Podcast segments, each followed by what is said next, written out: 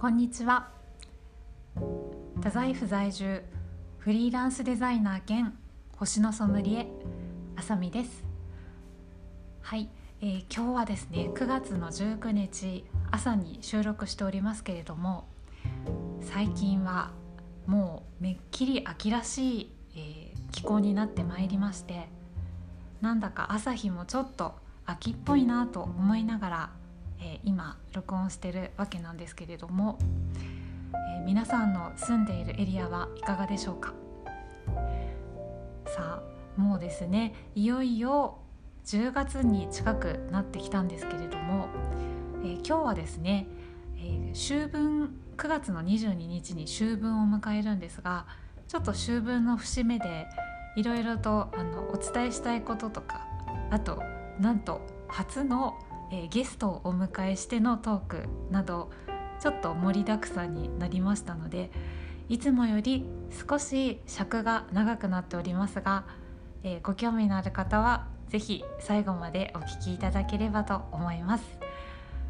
えー、それではですね早速ですが前半は、え、初のですねゲスト会、え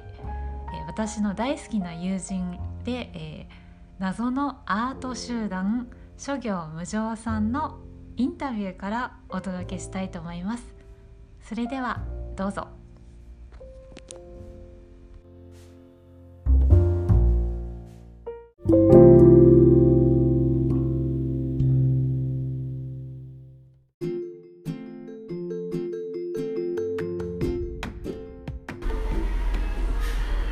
はいそれではですね本日はなんと「さみのレディオ」初。ゲストをお迎えしてお届けしたいと思います、えー、本日のゲストは謎のアート集団諸行無常のお二人です。諸行無常さんよろしくお願いします。諸行です。無常です。二人合わせて諸行無常です 合ってない合ってない感じですね。いつも合ってないですね。いつもですね合ってないですけども、いやいやもう本当今日はありがとうございます。ありがとうございます。こちらのゲストにもね来ていただいてね、ねもうあの収録がさっきね、ちょっと行われていたんですけれども。やっぱなんか気合の張り方違いますよね。違いますね、自分のラジオだから自分のラジオはちゃんとしてますね。ちゃんとしてます。ちゃんとちゃんとする感じちゃんとしてますね。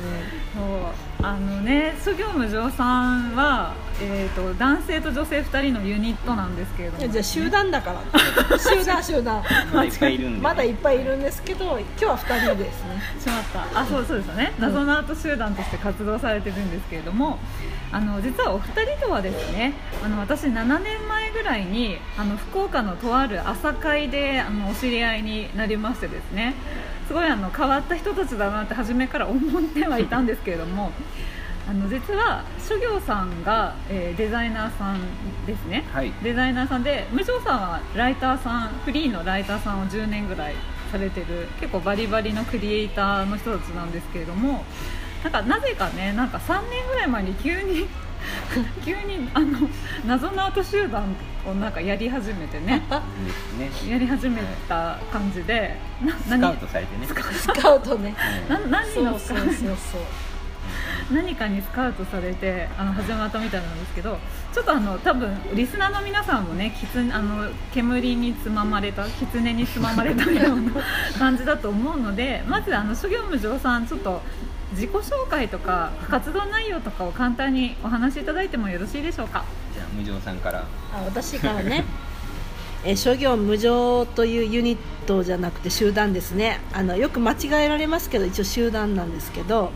えっと諸行無常という言葉が仏教用語でありまして、えー、形あるものはあの永遠に続くことはないと儚く移り変わっていくよっていう言葉があるんですが、うん、それをコンセプトにしていろいろなアート作品をですね発表しているんですよね。で中では、まあ、アートがメインなんですけどたまに音楽をしたりとかやってますね、うん、そうですね。そういう感じですよ。そうですね。諸行さんがちょっとシャイでですねあの言葉足らずなんですけど、うん、うん、なんか彼のね作り出すアートがとてもねあの、うん、大好評でして。そうですね、言葉足らずの分うアートが語るというそうですね。雄弁であると。指先が雄弁であるというね。そうですね。ん、指先がね。そういうことを俺からじゃなくて無常さんが言ったら 印象いいんですけどね。自分でね言う。自分で言ってしまうから言ってしまったからね、そんな感じでやってます。編集でなんとかやっててください。なるほどですね。い。やでも本当諸行無常さんはあの結成以来数々のライブイベントもこなされていてですね。あのすごい私も大体コンプリートしてるぐらいよくいあの伺ってはいるんですけれどもこう諸行無常のライブの魅力っていうのがですねただあの音楽を、まあ、やるだけではなくってなんていうかねあの他力本願な感じなんですよね。こうななんか尺が2時間あったら1時間40分ぐらいなんか上手いアーティストに前座を 前座をやらせたりとかしてましたよね。そうそうですね、そうですね。やっぱねなんかそこは謙虚ですもんねうん。私たちね。うん儚いものなんでね、うん。うん。最後のね大鳥でちらっとね。そう私などという心でね、いつも下に下にね。そう謙虚にいきたいね。謙虚に。そういうことですね。痰が絡んだ。うん調子が悪いですね。謙虚のところにね痰が絡んだわけですけど。ね、謙虚さがちょっと履き違えられてる感じもしますけれどもですね。なんかあの私すごいいつも楽しみにしてるのが諸行無常ってあのいつもですね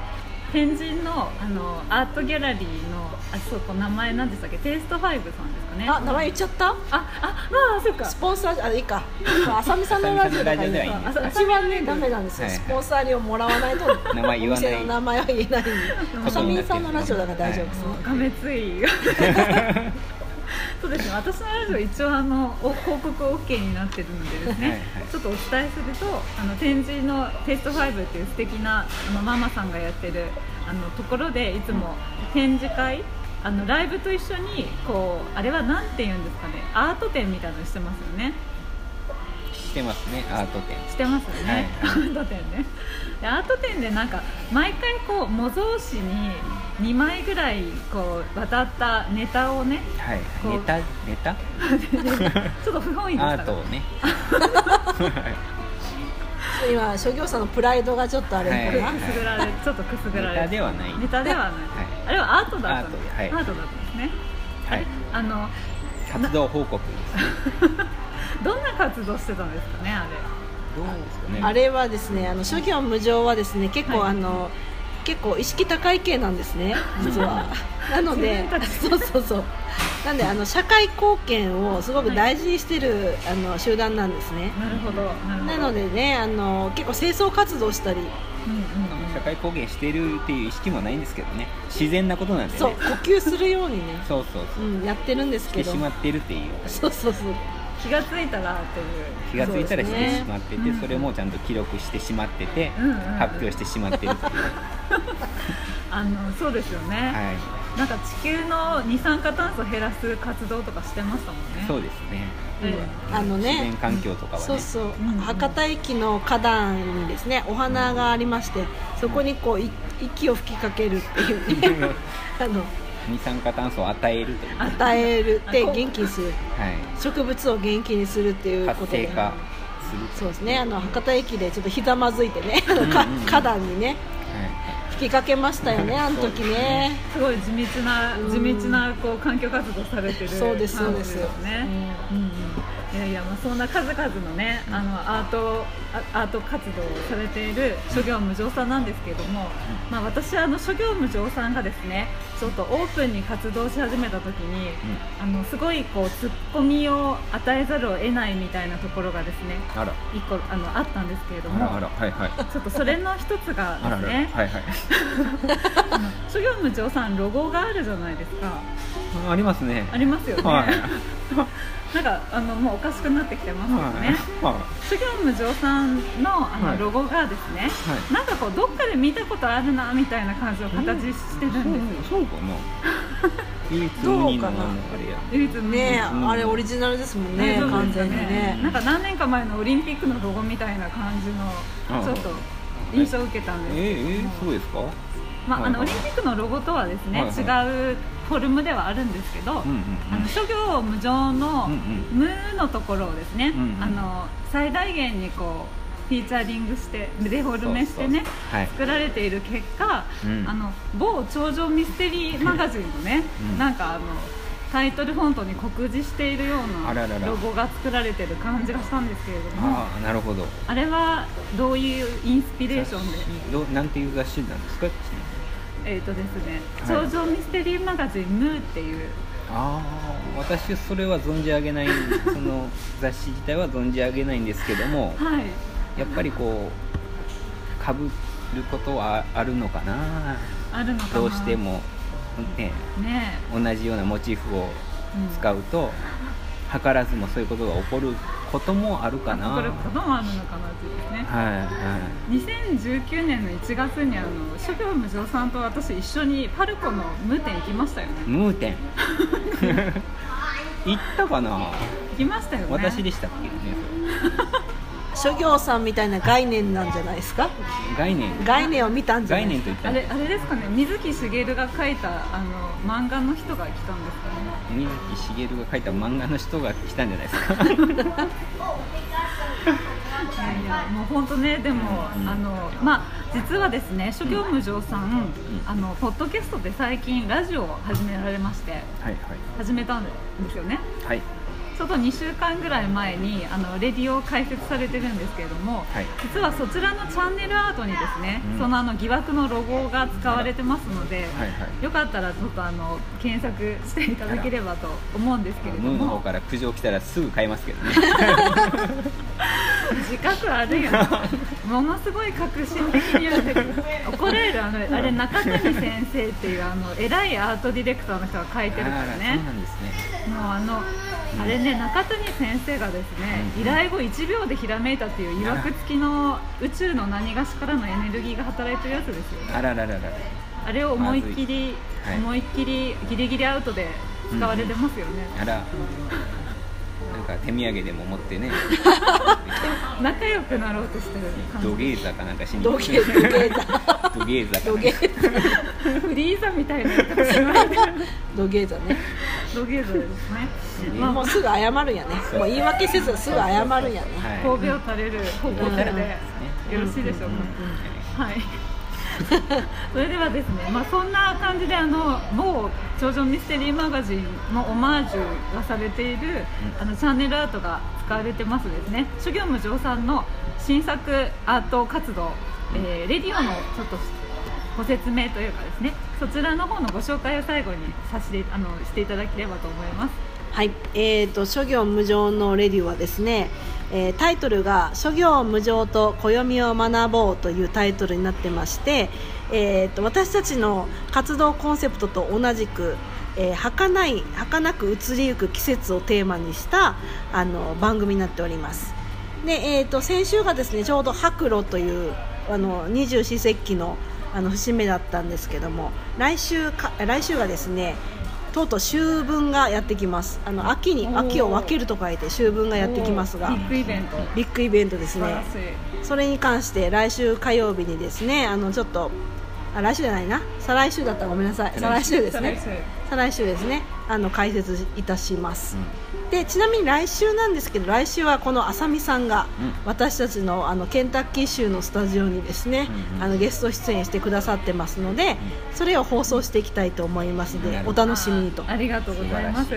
あちなみにあの諸行無常さんのレディオネームレディオネームというかラジオのですねタイトルをもう一度あのお伝えいただいてよろしいでしょうか？諸行無常と暦を学ぼうでございます。はいじゃあ諸行無常が漢字で暦はひらがな。そうですで学ぶの学だけ漢字って感じですかねそうですうんはいじゃあちょっと長いですけどおそらくポッドキャストとかですねそういうのであのタイトル検索していただいたらあの疑惑のロゴが チャンネルアートとして登場してくると思いますので、まあ、間違いなく150%修行無常のラジオになりますのでそちらをちょっと目指してですねぜひあの検索していただければと思いますので。はい、はい。ありがとうございます。ありがとうございます。宣伝いただいて。はい、ということでですね今日は、えー、あさみのレディを初であのス素敵なゲストをお迎えいたしました、えー、謎のアート集団諸行無常のお二人でした。ありがとうございます。ありがとうございます。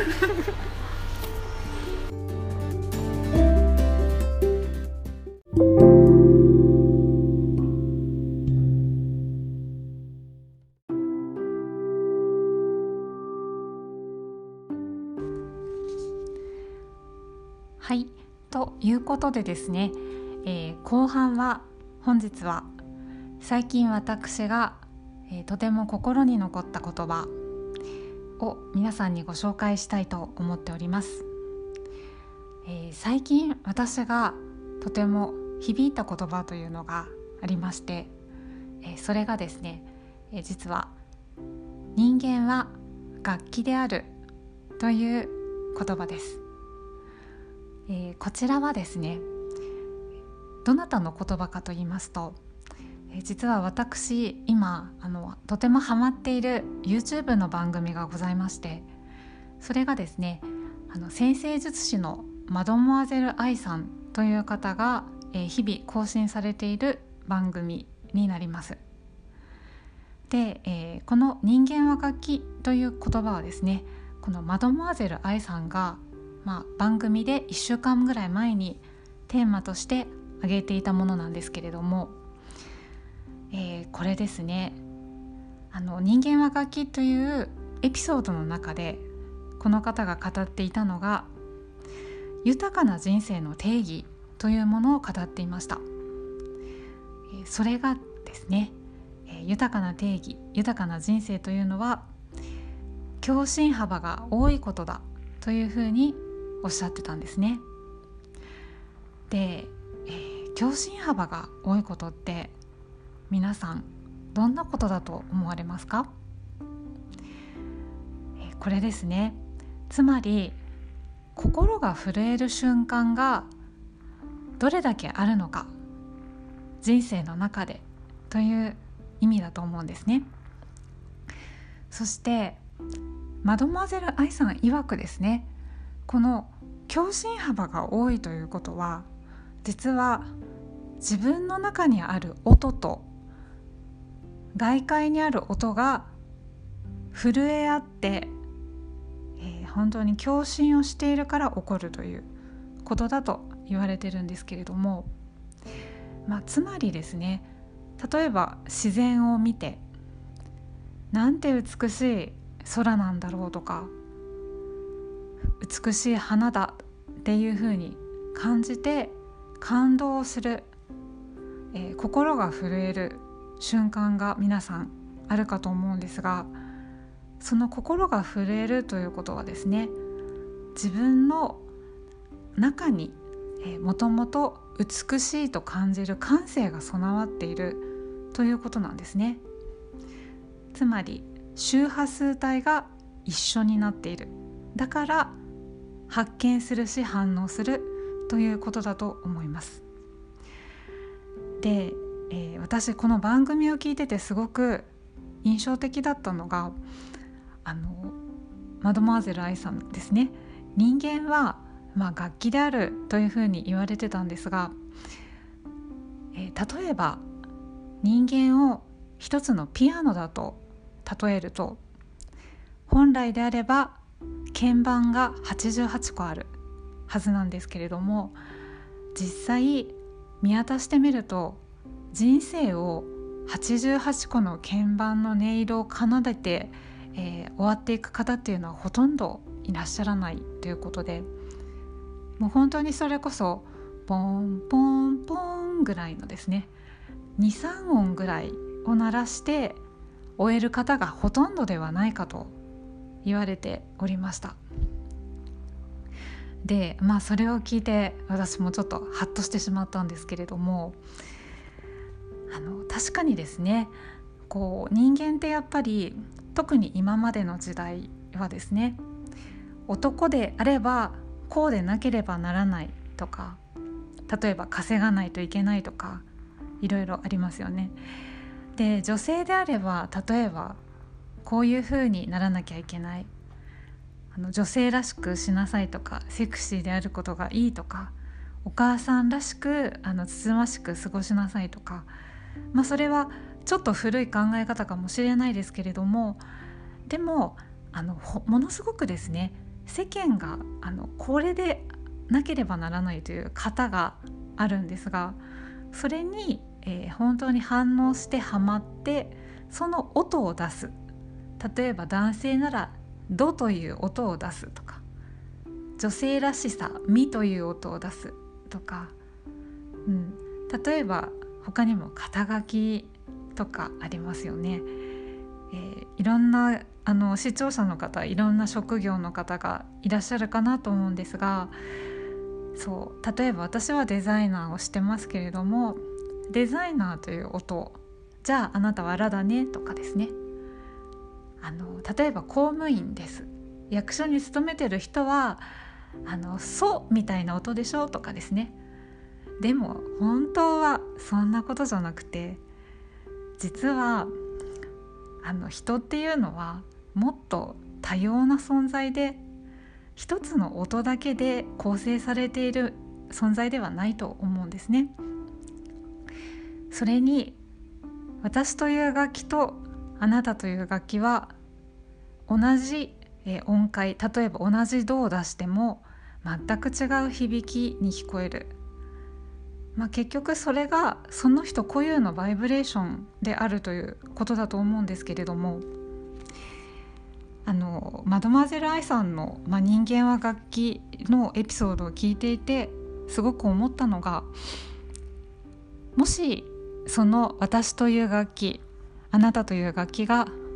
いくつもの音色を本来持っているのだとしたら88個の鍵盤があるのだとしたらやはりその鍵盤のピアノの音色を一つずつ奏でていく。つまり、えー、自分の可能性を一つずつ紐解いていくということがですね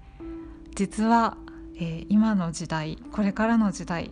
一番重要なことになるんじゃないかなというふうに感じています。えー、もう外側から強制される音階を生きる必要はないですしそれぞれユニークな自分という楽器の可能性の音を奏でていくということがそれこそ、えー、その人本来を生きることにつながりますしそして、まあ、世界にこう美しい音色を響かせていくことにもつながっていくと思います。えー、私はあまりあのオーケストラとかを聞いたことはないんですけれどもえそれぞれの楽器がそれぞれの役割を持って自分らしい音色を奏でていくことが個々に起こっていくことがその場所で、えー、共振していくシンフォニーが生まれるその状態がですね滞りなく、えー、起こっていくことが本当にあのある種平和な世界を作っていくんじゃないかなというふうに思っていたりなんかします。で、えー、まあなんで今日この話をしたかっていうと、えー、実は私のラジオを聴いていただいているリスナーさんですね視聴者分析を見ますとですね、えー、なんと 若者があんまりいないんです。でえあのいらっしゃるのはいらっしゃるんですがほぼえー、35歳から、まあ、44歳ぐらいの方が50%近くで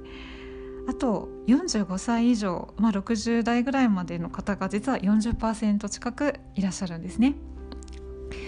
であのということは、まあ、皆さん大体人生の折り返し地点にいらっしゃるかもしくは過ぎていらっしゃるぐらいの方も、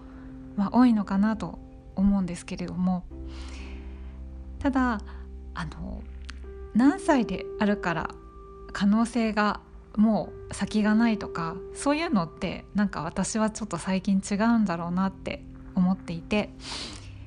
えー、先にご紹介したマドモアゼル愛さんという先生術家の方も実はこの方ですねびっくりなんですが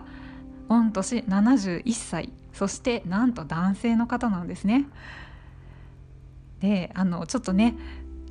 こう響きからすると紫色の服を着た水晶を持ったおばあさんみたいな感じで、えー、感じるかもしれないんですが実はそうではなくてもう見た目は本当に至って普通のご老人です。なんですが、えー、伝えたい言葉がある方なので毎日、えー、YouTube を更新されていて本当に何というかこう存在で自分の楽器をちゃんと分かって音色を奏でて生きている人だなというふうに私は感じるわけなんですね。で、えー、実は私のこのラジオ番組もある種私という楽器の一つの鍵盤を奏でるというですねそういうチャレンジの意味合いもある行動になります。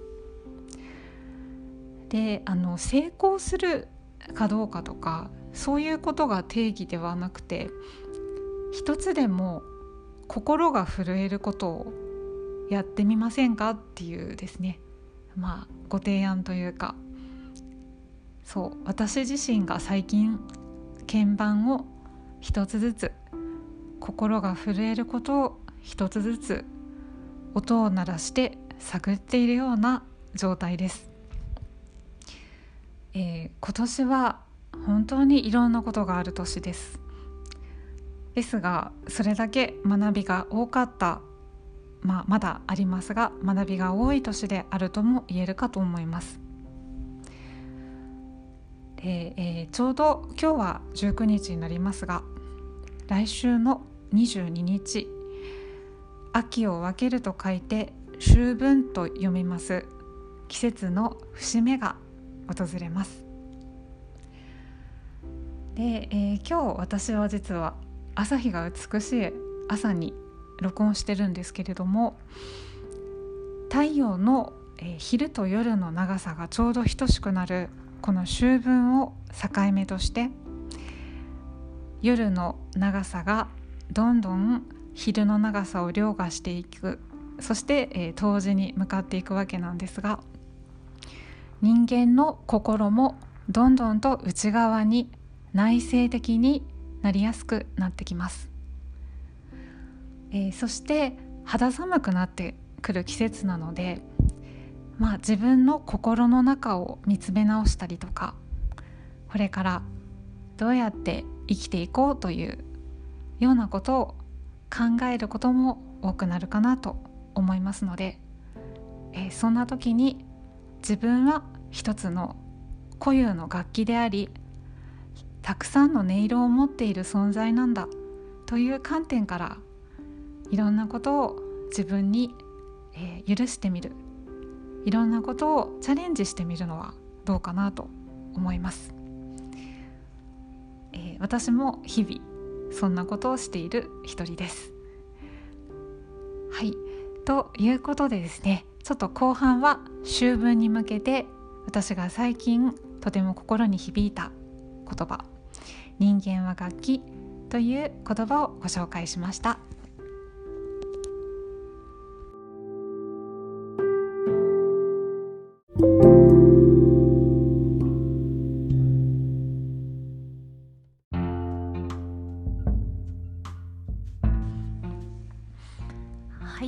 ということでですね、えー、今週は初のトークゲストを迎えてのインタビュー